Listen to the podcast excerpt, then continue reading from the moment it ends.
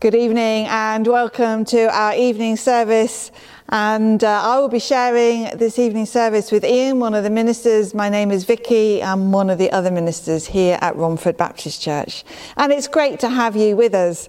And we're going to start our service with the words from Psalm 96 and the first few verses, which start off with Sing to the Lord a new song.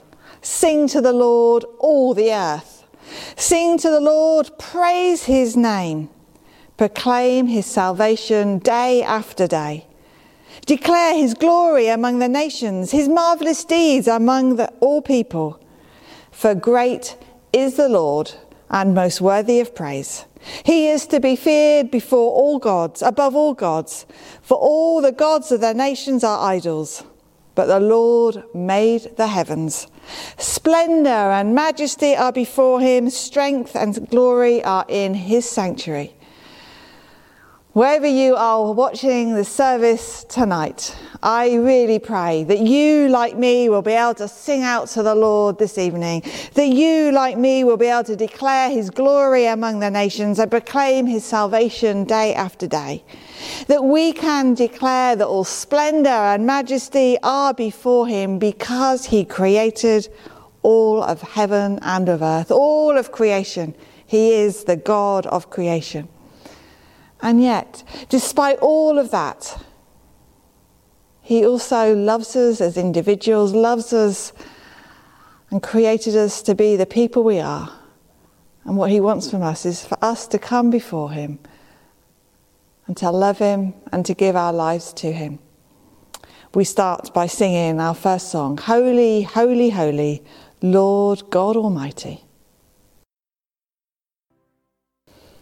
Let us pray.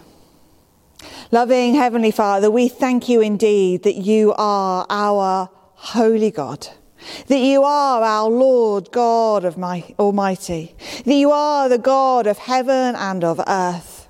We thank you, Lord, that as we come before you this evening, Lord, as within the last few days we've been declaring that you have risen again, that your death may have happened, but Lord, you rose above that. You had the victory.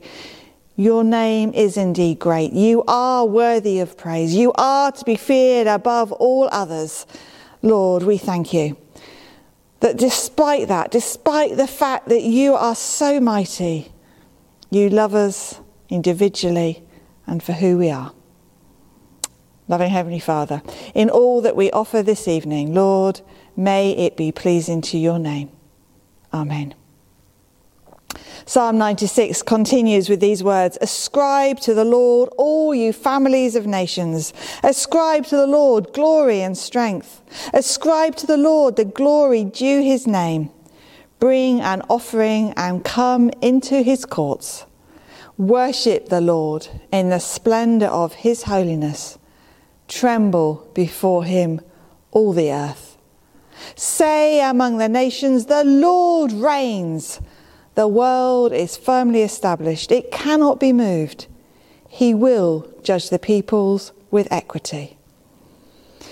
We continue with our sung worship as we lift up our hands, as we lift up His name.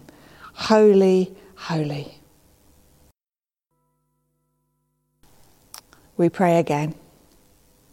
And Lord, we thank you that we can come before you who are holy that we can lift up our hands and along with heaven and earth declare you as the God of all. Lord, may we open our hearts before you. May we invite you in to speak to us. And as our next song reminds us, as we wait for you, whose day is near, we will wait and keep watch and take heart because you love us and you will come again. Amen. We sing again. Let's just be quiet as we think about those words from that song. And Andrew Peterson has written a song called Is He Worthy? And it says this Do you feel the world is broken? Do you feel the shadows deepen? Do you know that all the dark won't stop the light from getting through? Do you wish that you could see it all made new? Is all creation groaning? Is a new creation coming? Is the glory of the Lord to be the light within our midst? It is, is the refrain. It is because it is good that remind, we, we remind ourselves of this. Because if anyone is able to open the break, to break the seal and open the scroll, it is the Lion of Judah who conquered the earth.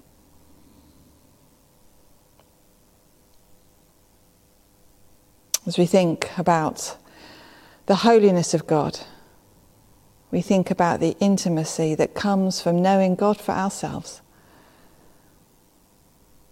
No wonder we need to wait, take heart, and ask God to speak to us.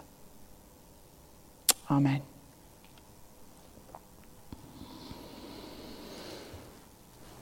Hopefully, and we, we have said this for so many weeks, you will have received the notice sheet and uh, you will see that um, our services continue uh, in the building on a Sunday morning and on a Wednesday lunchtime, as well as online on Sunday evenings. You'll see that the uh, Hannah continues with activities for the children uh, through the week, and also our prayer meeting continues too. And I could just encourage you just to not feel that, well, I've not joined in before and I don't feel I can now. Always just feel the opportunity to just to join in.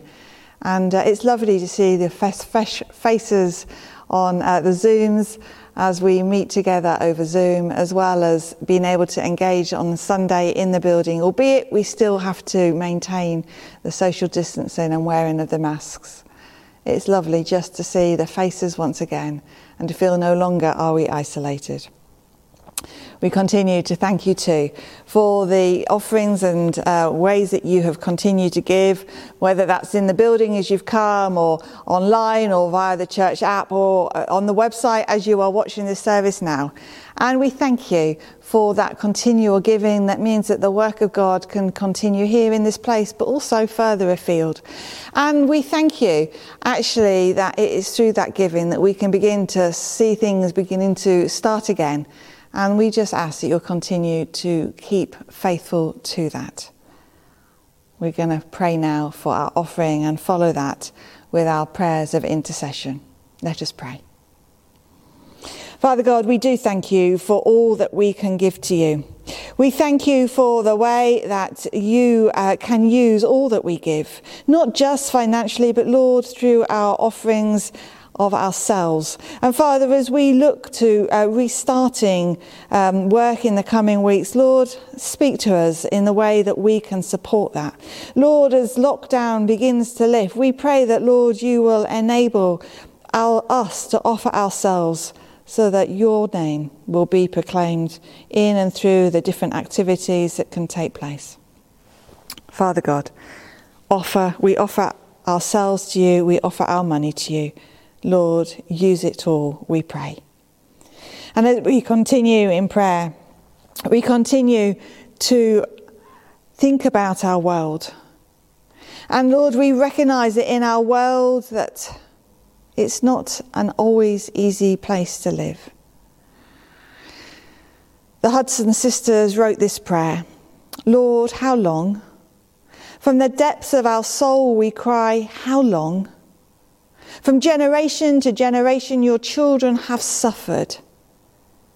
How long will this go on? As our pain is great. And I wonder if we can echo that sentiment expressed all those years ago by them as we look at our world around us and realize how many still suffer from the yoke of hate and injustice. How many are still weighed down by society's institutional bias, by the way that one relates to another. We may too join with them and cry out, How long, Lord? before we see an answer to our prayers. But we, Lord, thank you that even when we're crying out, we know that you are listening. Because God, you are the God of all. From be- before the beginning of time until the very end, you are sovereign God. Your mercy endures from everlasting to everlasting. And so, Lord, we pray for ourselves, for our children, and for our children's children. Lord, we pray for your hand of mercy to be at work, not just here in our own lives or in the lives of our family, but across this country, across this world. Lord, show your hand of mercy, we pray. May your power be manifest through your earth as Lord, we look at our world and we see how your lands and your earth need to be healed. As we think about those who are suffering from mental health issues and physical ailments, Lord, we pray, cry out to you, and Lord, we pray for your healing. Lord, for those who are heavy on our hearts, may they know your power at work, in those situations, in their sickness, in their grief, in their troubles. Father God, as we bring before you now those who are heavy on our hearts, we thank you that you are the God who can transform lives, who can heal, who can restore, who can change lives for the better. You are the God who can create a new heart. And Lord, where there are hearts that are hard, you can bring in a spirit of love and of compassion.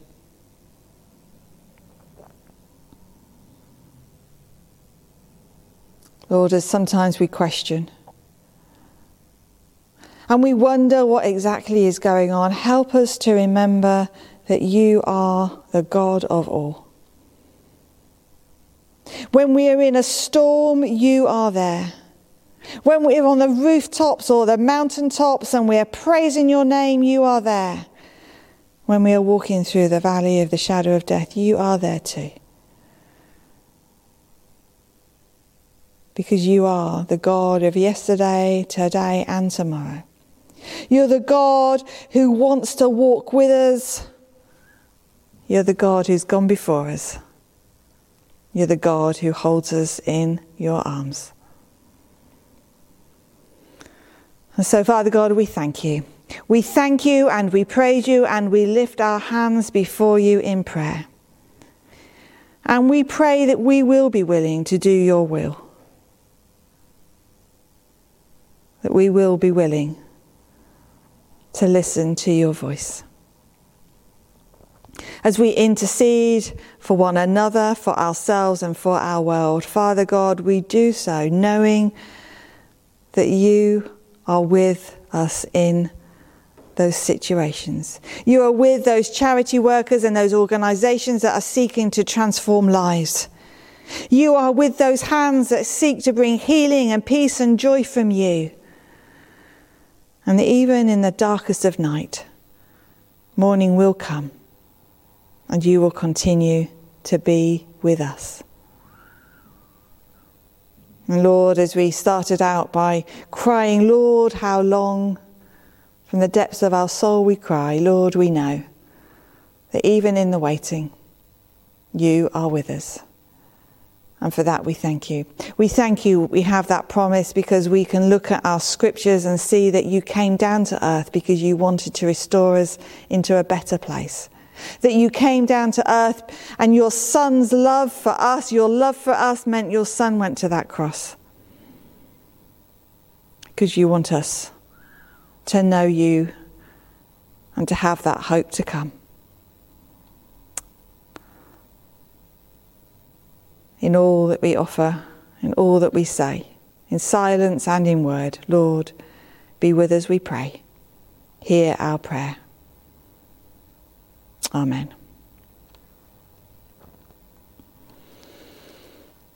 Before we hear our reading tonight, we're going to hear or we're going to sing our next song, You're the Word of God the Father.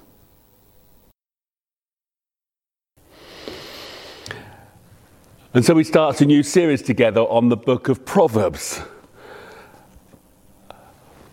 Of course, we all know Proverbs as one of those sayings that our parents may have said to us as giving us good wisdom.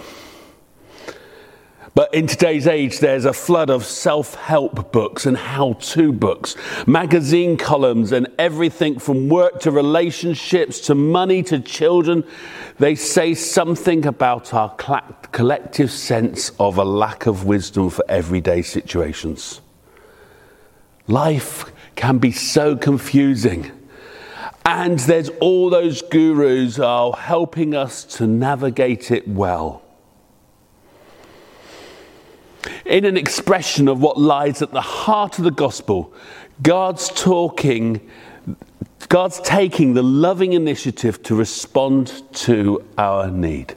The book of Proverbs reminds us that God has not left us alone to steer through life as best we can. Here, if we respond to the invitation given, is wisdom to guide us through the delights and demands of everyday living. Proverbs makes it clear that wisdom does not start and begin with human autonomy, but in relationship with God, where wisdom is worked out in different spheres of life in our homes, in our workplaces, in our neighborhoods and community, wherever God calls us to be. The book of Proverbs is prov- populated with the types of people we are and the types of people we encounter most days adolescents, parents, spouses and friends, colleagues and climate, clients, the gullible and the lazy, the old and the young, and those might, that might lead us astray and those who'll keep us on track here in this book, which knows life is lived in seasons as well as in days and hours, in relationships with others, and on specific front lines, those everyday places where we spend most of our time. Here in Proverbs, it reminds us that we are to follow, that following Jesus is connected to the whole of life Proverbs is a book which provides guidance for living wisely in God's world. A book which provides, uh, which not only encourages us to make wise choices, but develops our character as we read it and seek to live it out. Here is a book which stands as a reminder of the availability of wisdom from God for every situation as we make our way through life. Indeed, the Bible reminds us that if any of us lack any wisdom, we can ask God, who will give generously to all without finding fault, and it will be given to us, says James in 1, chapter 1, verse 5 of the book of James. The good news is that God offers wisdom for us for the whole of life. Watch this video as an introduction to the book of Proverbs, which we're going to dig deeper into during this series. The book of Proverbs. The word proverb typically refers to a short, clever saying that offers some kind of wisdom, and this book has a lot of those. But they're almost all in the center section of the book, chapters 10 to 29. But there is way more going on in the book of Proverbs, especially at the beginning, chapters 1 through 9, and the conclusion, chapters 30 and 31. The book's been designed with an introduction, chapter 1, verses 1 through 9, and it first of all links this book to King Solomon. Now remember the story in 1 Kings chapter 3. Solomon had asked God for wisdom to lead Israel well. And so Solomon became known as the wisest man in the ancient world, and we're told in 1 Kings chapter 4 that he wrote thousands of proverbs and poems and collected knowledge about plants and animals. So Solomon was like the fountainhead of Israel's wisdom literature. So while not all the material in this book is written by him personally, he is where Israel's wisdom tradition began. The introduction says that by reading this book, you too can gain wisdom. Now, wisdom for most of us means knowledge, but the Hebrew word chokhmah means much more than just mental activity. It refers to action also. So think skill or applied knowledge. This is why, back in the book of Exodus, chapter 31, it was artists and craftsmen in Israel who were said to have chokhmah. So, the purpose of this book is to help you develop a set of practical skills for living well in God's world. And this gets linked with another key idea in the introduction the fear of the Lord. Now, fear here is not about terror. It's about a healthy sense of reverence and awe for God and about my place in the universe. It's a moral mindset that recognizes I am not God and that I don't get to make up my own definitions of good and evil and right and wrong. Rather, I need to humble myself before God and embrace God's definition of right and wrong, even when that's inconvenient for me. Now, this introduction leads us into the first main section of the book, chapters 1 through 9, which also doesn't contain short one liner proverbs. Rather, what we find here are 10 speeches from a father to a son about how the son should listen to wisdom and cultivate the fear of the Lord and live accordingly, which means a life of virtue and integrity and generosity, all of which lead to success and peace. The father warns his son also about folly and evil and stupid decisions that will breed selfishness and pride, all leading to ruin and shame. And so the son should make the pursuit of wisdom and the fear of the Lord his highest goal in life. And this way of thinking, it forms the moral logic of this entire book. Now, these speeches from the Father also clue us into what biblical wisdom literature is and how it's different from other parts of the Bible. These books explore how to live well in God's world, but wisdom is not the same as law, like what Moses gave Israel at Mount Sinai. And it's not the same as prophecy, divine speech to God's people. Rather, wisdom literature has the accumulated insight of God's people through the generations about how to live in a way that honors God and others. And so, through the book of Proverbs, now, these human words about wisdom have been put together as God's word and wisdom to his people, which connects to the other thing you find in chapters 1 through 9. There are four poems from Lady Wisdom. Here, wisdom has been poetically personified as a woman who calls out to humanity to pay attention and to seek her. Wisdom says that she is woven into the fabric of the universe, and so wherever you see people making wise decisions, they are relying on her. So you see someone being generous or having sexual integrity or upholding justice, they are drawing on wisdom.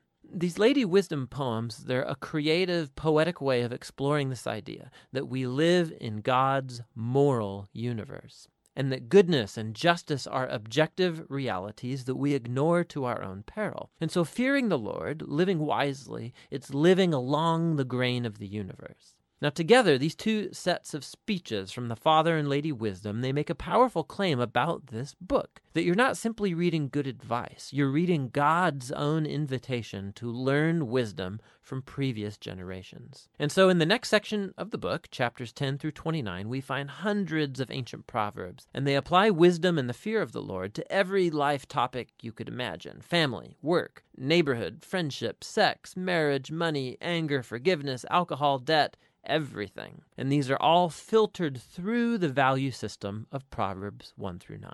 Now, these Proverbs, they're all pretty short, they're easy to memorize, and actually, this section of the book is meant to become a reference work that you return to time and time again throughout the years, which raises some important issues in learning how to read these Proverbs. First of all, Proverbs are by nature about probabilities. So you fear the Lord and you make wise, good choices things will likely go well for you. And if you don't fear the Lord, you're foolish, your life will likely not go so well. Now, that is all often true, but not always. Which leads to the next point that Proverbs are not promises, they're not formulas for success. So, some Proverbs, for example. The fear of the Lord prolongs your life, but the years of the wicked are cut short. Or train up a child in the way they should go, and when they're old, they won't turn from it. So, yes, fearing God, being a moral person, will most likely lead to a better, longer life, and raising your kids in a stable, loving home does set them up well, but there are no guarantees. Lots of things can and often do go wrong in our world. And so, lastly, Proverbs by nature focus on the general rule, but not the exceptions, which are many. And the wisdom books actually aren't ignorant of that. The exceptions are what the other wisdom books, Job and Ecclesiastes, are all about.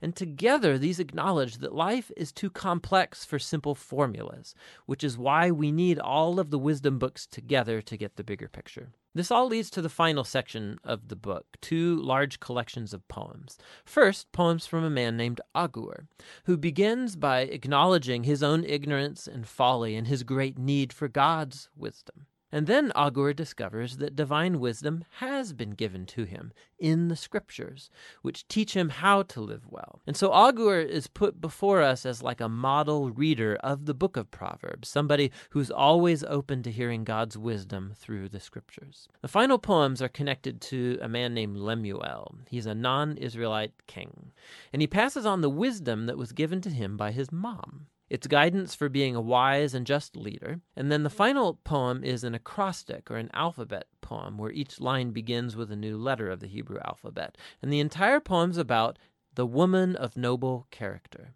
It depicts a woman who lives according to the wisdom of Proverbs and stands like a model of someone who takes God's wisdom and then translates it into practical decisions in everyday life, at work or at home, in her family and in her community.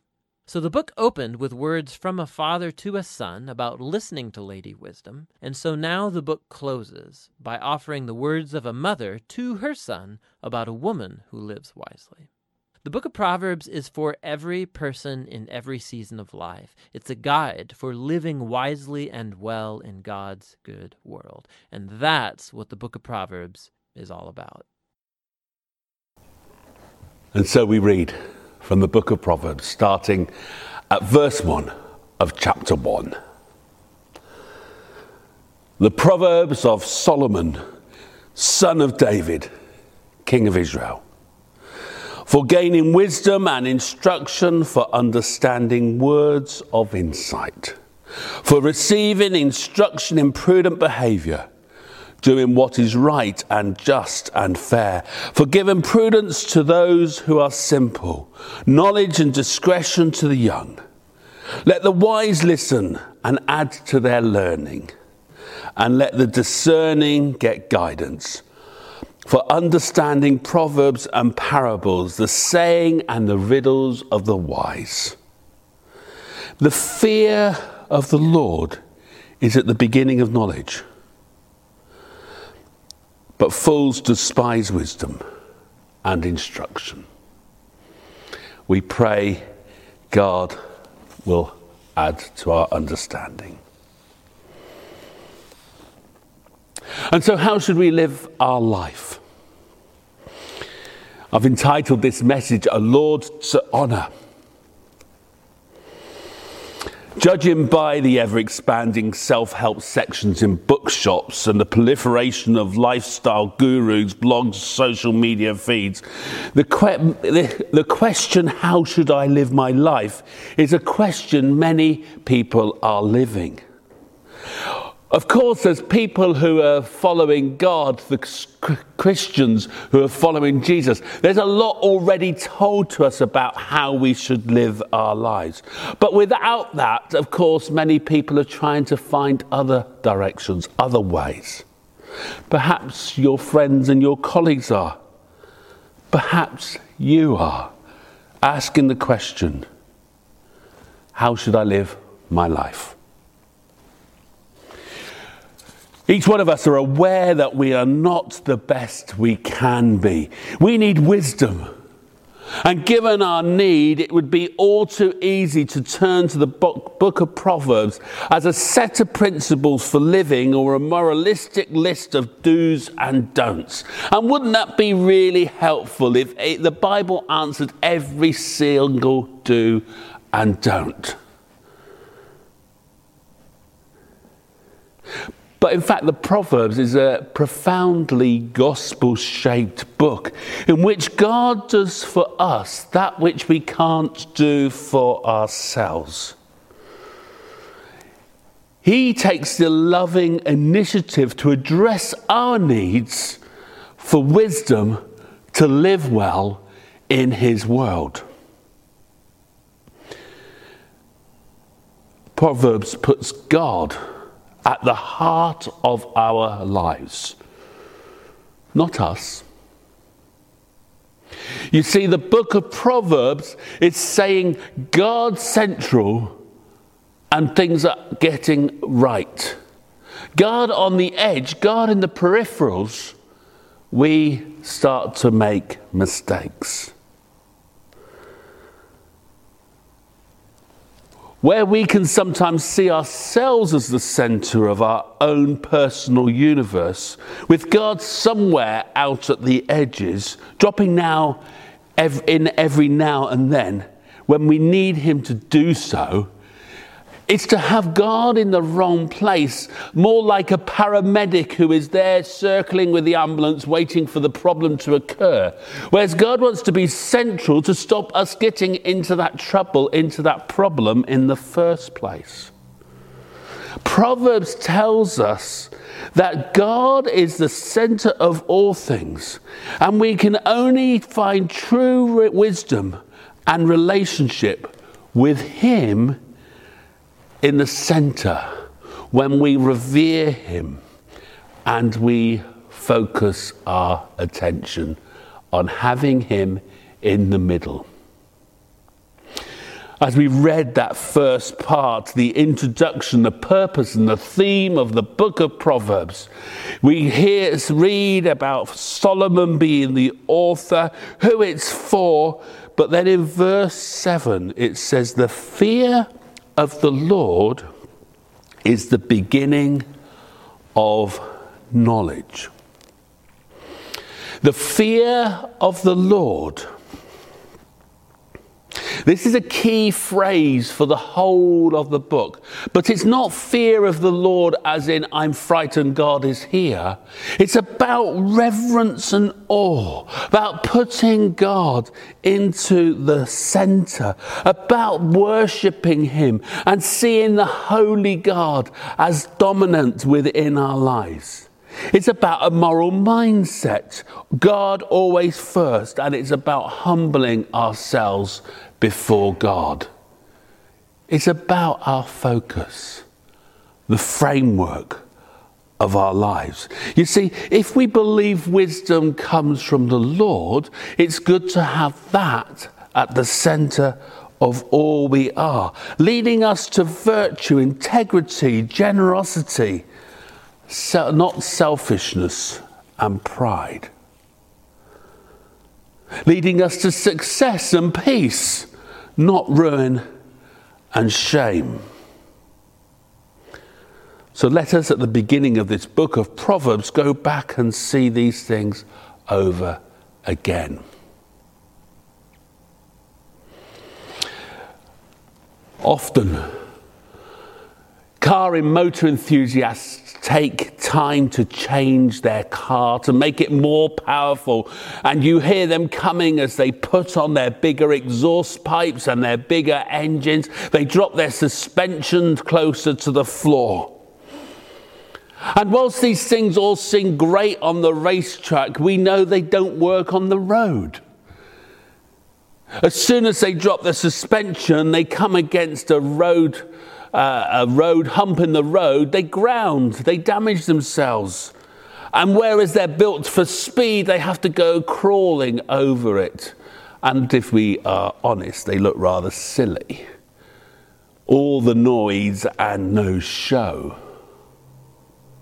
And often we have taken our lives and we have, in a similar way, remodeled them in our image, remodeled them for the way we want to live. And we wonder when they get to a hump in the road why we find it so hard and why things fall off and why we're struggling. Because we haven't got God in the center. And so, as we look at this passage, the fear of the Lord is the beginning of all knowledge. The question we want to ask ourselves tonight, as believers in Jesus Christ, is Is God central? Really central to our way of being, the way we live, the decisions we make? Is God central to all that we are? Or have we put him on the edge? Maybe we have moved, Christ has stayed still, but we have moved, and God is getting closer and closer to the edge of our lives as other things come in and take over importance, and our connection with God is eroded until maybe it is broken. Does my life reflect the fear of the Lord? Do I show God real reverence?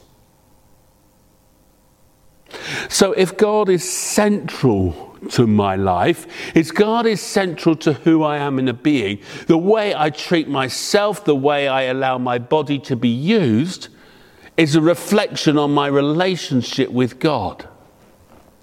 So often we we live one thing and say another. We behave in one way and live as if God is not present, and then go into another room where God is present, in the sense of in and out of our Christian faith. But if we have put God in center, right in the middle of who we are, then our whole lives should show reverence to God.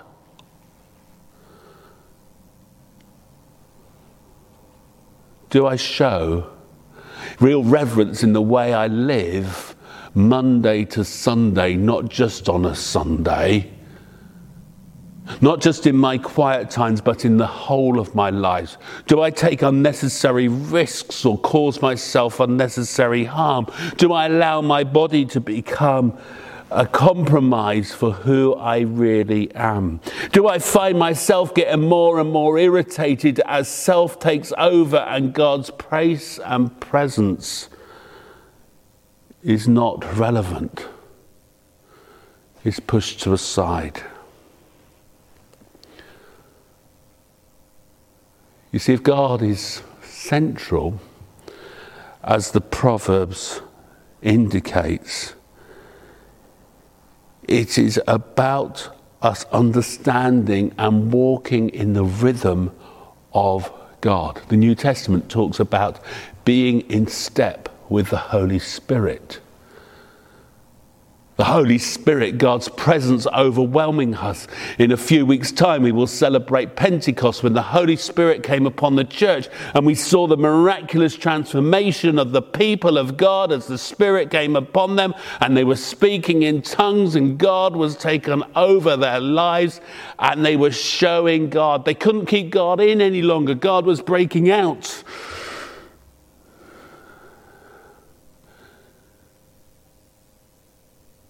Is God indwelling? Is God truly indwelling? Do I reflect the fear of our Lord? Do I look at God in awe and wonder, the holy God, the almighty God? Do I see the grandeur and majesty of God? Or have I reduced God to my understanding. Many of the books by the gurus and the self help experts, whatever you might want to call them, is about taking control. Take control of your well being, take control of your life, take control of all your decisions, take control of every relationship. Just be in control and you'll be okay. And the Bible is the opposite it's let go of control and let God take control. Then you will be what God has designed you to be. You see, when God is in control, the control mechanism, the steerer, the driver of our lives, we find that we are led to places of peace and success and delight and joy and calm. Not selfish ambition, greedy targets and goals.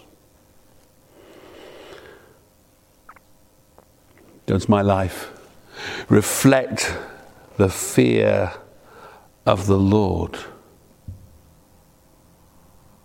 You see, do I raise myself up as important or humble myself before God? Do I think, do I live life as if I feel God is lucky to have me and it's a good that God has got me because I am going to change the world for God single handedly and God is just so blessed to have me?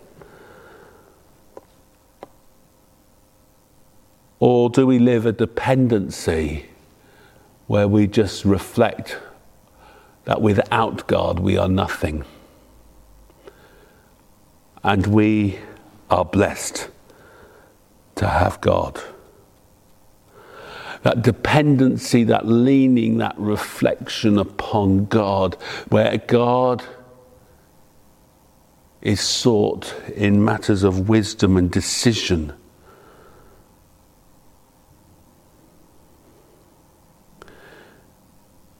And so, as we look at the fear of the Lord, as we tonight ask ourselves as we start to walk into this journey of the book of Proverbs and all that Proverbs is going to teach us over the next few weeks, we're going to be faced with questions where do we get our wisdom?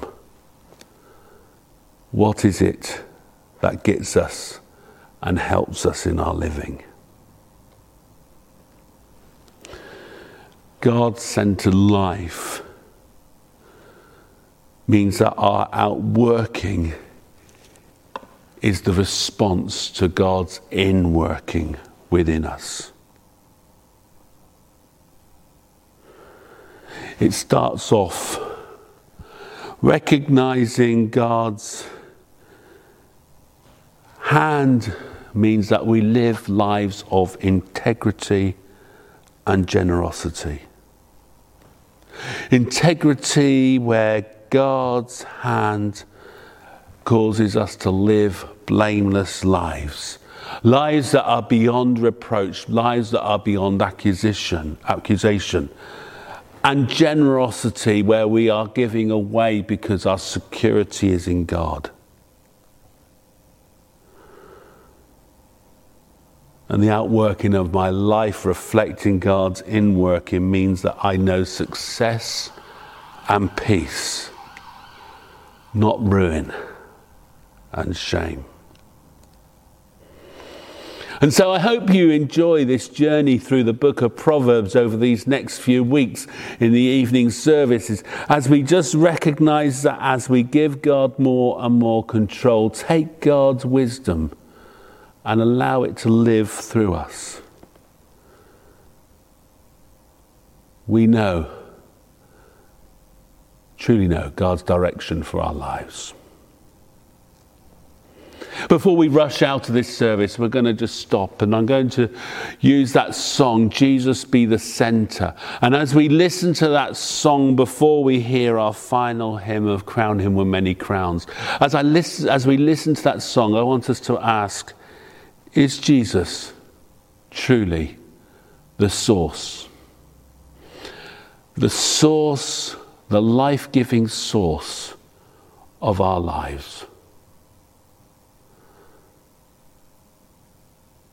The fear of the Lord is the beginning of knowledge. Putting God as the source is the beginning of a better way of living. But as that source takes control, our outward living needs to reflect the inward working of God. Hear this song. Ask God to become your source as you seek to live for Him. Amen. Thank you so much for being with us at RBC tonight. And we pray that you will know God's leading and strength for you. And now may the blessing of God the Father, God the Son, and God the Holy Spirit be with each one of us this day and forevermore. Amen.